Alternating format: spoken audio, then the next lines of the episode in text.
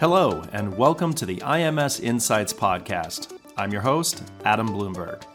Today, we're speaking with IMS Senior Jury Consultant Dr. Aref Jabbour about visual storytelling, early jury research insights, and the importance of mental health and mentorship in the legal field. Dr. Jabbour applies clinical psychology and research expertise to numerous cases, including product liability, white collar crime, toxic tort, catastrophic injury, and complex business litigation.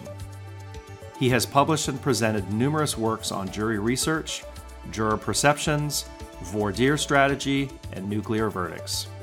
I wanted to get your thoughts on storytelling. And I think it's it's one of the areas where TV kind of has it right with with with movies and 30 minute shows. It's always about a good story these successful trial attorneys that you and I get to work with are excellent storytellers. Can you describe the role of storytelling in today's trials? Absolutely.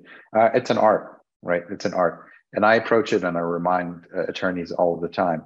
You know, when you live your cases for years sometimes. The, the jurors don't know your cases and they're going to live your case for maybe two weeks, maybe three weeks, maybe longer in some cases.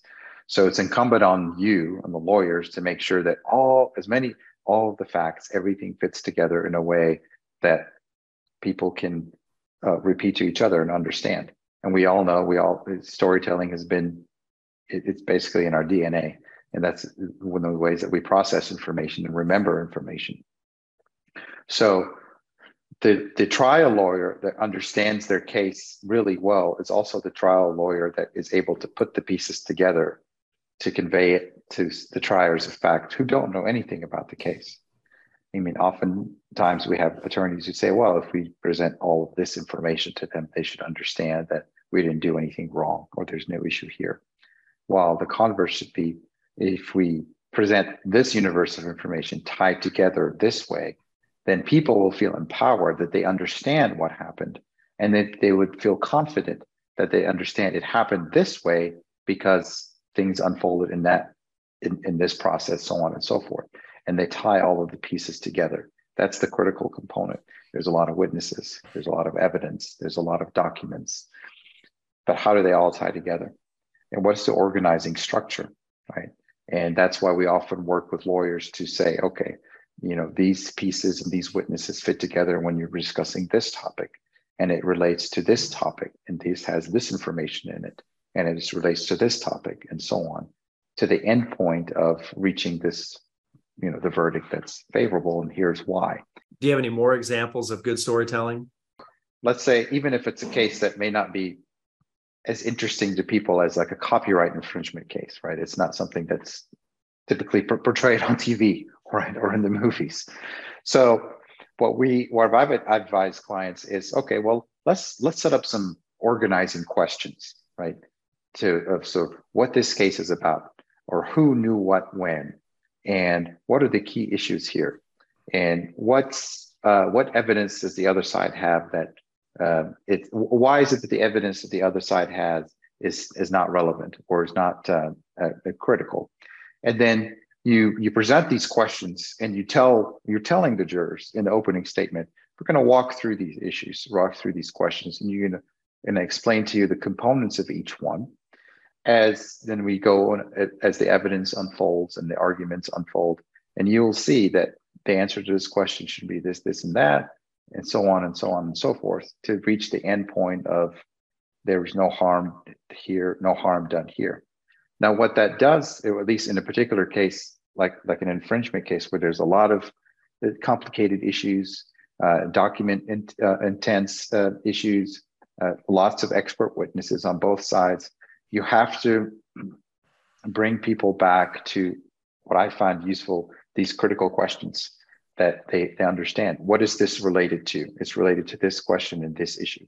What is that related to? It's related to this question and that issue. And as the story unfolds, and then people then feel, oh, well, I realize that the evidence they're putting is actually completely irrelevant uh, for this infringement matter, and it's actually baseless, and it's actually very uh, uh, uh, unreliable, and they see that. And and almost you can you could see in some people's faces, or hope to see in some people's faces, an aha moment where they understand that I, I feel like I understand what the issues are here. I have a good grasp, and I'm confident in saying that there's no there's no wrongdoing here because the lawyer presented it in a way that empowered me to to uh, understand their story and be able to you know relate to the others. How do visuals play a role in storytelling?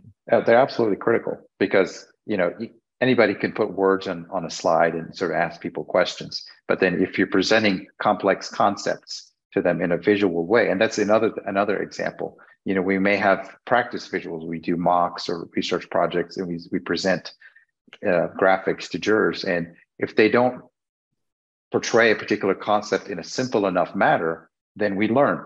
We say we need to simplify this a lot more.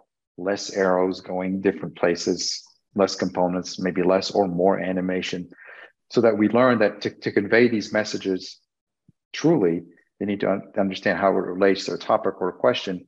But a graphic representation will add even more to, to how well they remember that. And that's a critical component of, of how we relay the words to the graphs to the ultimate arguments that we need to the jurors to understand. Yeah, it, it, it's a fine line you've got to walk in trial. You know, your example about intellectual property cases is a great one. Clearly, in those cases, you've got you know sometimes really dense topics, uh, uh, patents that you have to show, and and how a technology worked and did it or did it not infringe. Uh, or sometimes you have a simple case. You know, you might have just a slide with text, details, credibility, common sense, and maybe sometimes a simple picture works you know, the iceberg image used by defense lawyer in opening. You know, plaintiff counsel has just presented their case, but there's more to the story. You know, we kind of have to figure out how, when, and where to use a visual, but it sure seems like most cases can use a good visual. What about cases where we have disturbing images or videos? And I'm thinking of, let's say, premise liability cases, an injury or worse, some sort of fatality has happened. How do you advise trial teams to approach showing that to the jury? I generally like to tell um, lawyers that to reach out to the jury as much as possible in, in, in telling them and asking them that they that you know we need their help. We need to help to figure out what happened in this case because one side thinks one thing, the other side thinks may think something completely different. And so, in that process, in, in sort of communicating to the jurors that we were empowering them, telling them, asking them for their help, asking them for their contributions, we tell them that we need to show them or explain to them the parameters of what happened. And we warn them or we tell them that there's maybe some things that might be disturbing. But again, in the context of educating them, empowering them, and asking for their help. And in doing that, and making sure that they can help us help the lawyers as much as possible, we need to educate them on what happened, where it happened, and how things look. And you know, and if there's particularly disturbing images, then we have to you know show them as quickly as possible, or at least be know know exactly what needs to be said when something is presented, rather than sort of ramble or not know what to say if something up there's um, is put up. But in my opinion, the most important thing is to tell the jurors why the, the, images are being shown, what the purpose of them is, how it would help them to understand the case, and how it would help them to decide uh, the ultimate uh, the issues, and how it would help them to decide the ultimate issues in the favor of our clients. So let's shift gears. What are some trends you see coming relating to jury consulting and how you conduct research projects? It's it's clear that there there's a higher frequency now of projects that are done online. I mean, we have the capability to do that, uh, and it gives us perhaps it gives more clients more access to do research more frequently. Uh, cuts on cost, and you can still get the same quality of data, and um, and you can actually do these kinds of projects or anticipate or hope that there'll be more research done online earlier in the life cycle of a matter rather than for clients and attorneys to think that the research is only going to come when it's trial critical. A trial is looming, for example. So a, a trend that I may be pushing for or hoping for is that the, the paradigm shifts where uh, our more more attorneys think that jury research is not just mock trials to get ready for trial. It's uh, smaller projects sometimes to inform discovery. Smaller projects sometimes to even inform which questions to ask critical witnesses, right?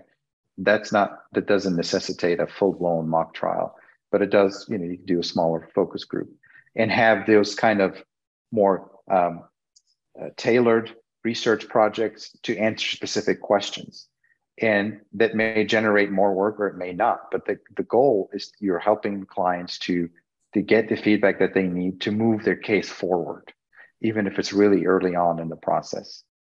I wanted to end with just a couple of questions about you.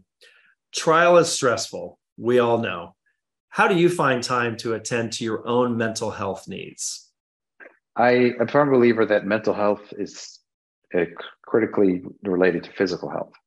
So I am a, a very passionate fitness person, uh, working out as much as I can, especially on the road. Always have packed stuff in the suitcase are always there.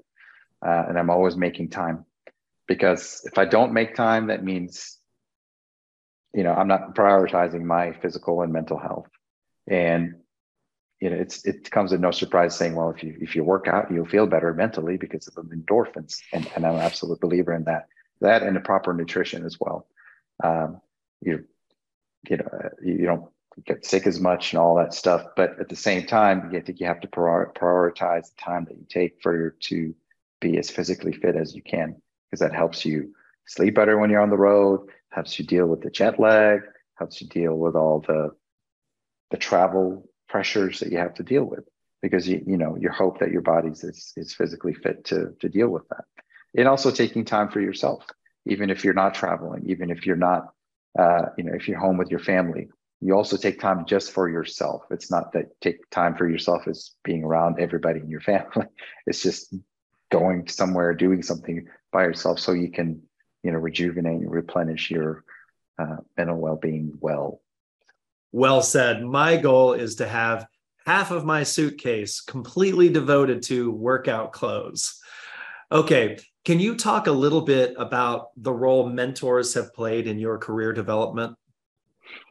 Uh, critically, I mean, I think when I first started in this field, there there was you know a few. It was a small company, so there's few people. Everybody's busy, but there are a few people who I kind of latched onto. Thought like I would learn as much as I can from them in terms of how they do things, and I saw their success. But it's also the the the other side is they they've taken the time, right? You know, the, the somebody who's starting out wants to volunteer and, and say, okay, I'm going to do right or do as much as I can and get the feedback. So there were a couple of people who gave me the time and were there to give the feedback as much as possible to understand this worked, that didn't work, um, and why, and what and what the ultimate message you're sending to clients if this looks this way or doesn't look like that. So I was fortunate to have one or two people, one mostly who was really just that I'm still friends with and uh, uh, you know close to, and that informed and and sort of uh, built my my desire to to provide that to others. Uh, if you know if somebody wants somebody to to help and be mentored and understand and, and lend a lend an ear, uh, provide feedback on written product, provide feedback on client communication and client interactions because that's that's the only way you're going to learn uh, by doing, especially in this field. Uh, to be able to be exposed to that and to get that feedback in a constructive way. Well, thank you so much. You provided a wealth of knowledge today, and I really appreciate you taking the time out. And thank you again. Absolutely. Thank you to Dr. Aref Jabbour for speaking with us today, and a special thanks to our listeners. Please join us next time and subscribe to the IMS Insights podcast. IMS has delivered strategic litigation consulting and expert witness services to leading global law firms and Fortune 500 companies for more than 30 years and in more than 40,000 cases. IMS becomes an extension of your legal team from pre suit investigation services to discovery and then on to arbitration and trial. Learn more at expertservices.com.